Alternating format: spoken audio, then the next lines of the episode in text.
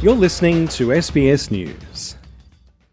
Bodies strewn across the beaches of Gaza City and piled high atop trucks after the latest horrifying chapter of the Israeli assault on Gaza.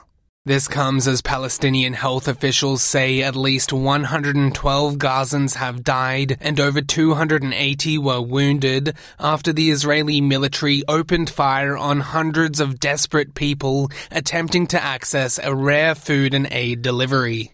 Anwar Halewa, an eyewitness to the incident, describes the terrifying moment. We ran towards the food aid to get some. The soldiers and tanks fired at us. The people in the front and back were shot, some in the hand, others in the legs. We left the food and aid and ran. Every day people are shot in millions. It becomes blood for food. The aid is a lie. We don't need food.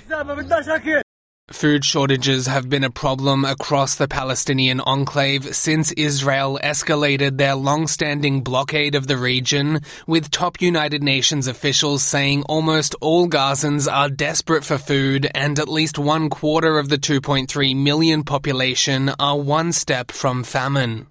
The convoy of 30 aid trucks carrying the urgent supplies to the northern city follows an announcement from health officials on Thursday that six children had died due to malnutrition and dehydration in a 24 hour period in the north of Gaza.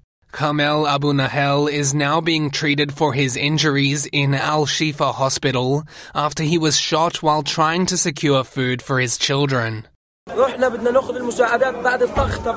After they stopped shooting, we went back and got our aid.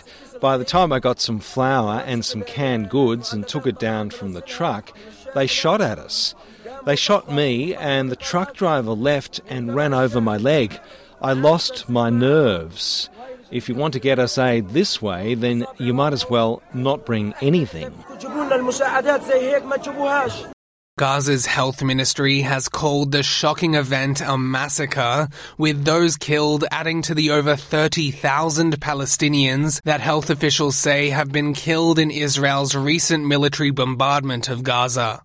Stefan Dujarric, the UN Secretary General Antonio Guterres' spokesman, says the UN chief has condemned what appears to be an attack on civilians, as well as the incredibly high rate of Palestinian deaths in Israel's assault.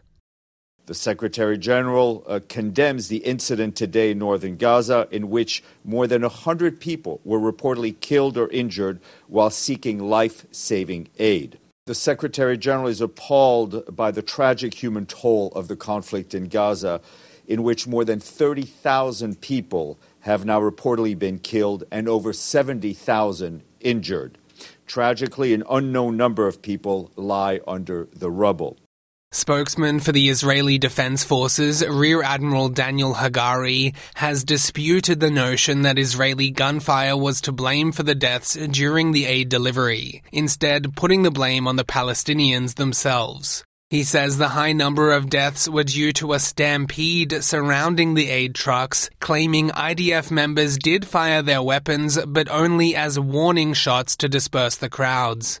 Thousands of Gazans dispensed upon the trucks. Some began violently pushing and even trampling other Gazans to death, looting the humanitarian supplies. The unfortunate incident resulted in dozens of Gazans killed and injured. The tanks that were there to secure the convoy cautiously tries to disperse the mob with a few warning shots. When the hundreds became thousands and things got out, out of hand, the tank commander decided to retreat.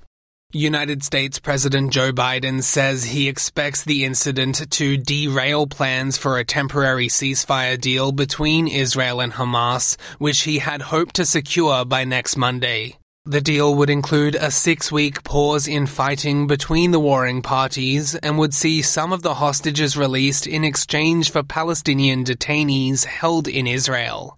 The United States has backed its close ally Israel since Hamas's October 7 attack, where militants killed around 1,160 people and took about 250 hostages. However, the US has recently become more critical of Israel's killing of civilians in Gaza.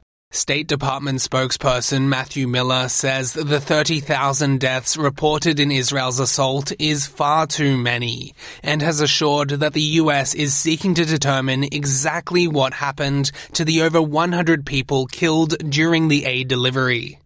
More than 100 Palestinians are reported to have been killed and many more injured. I first of all want to express the United States' deepest condolences to the families of those who died.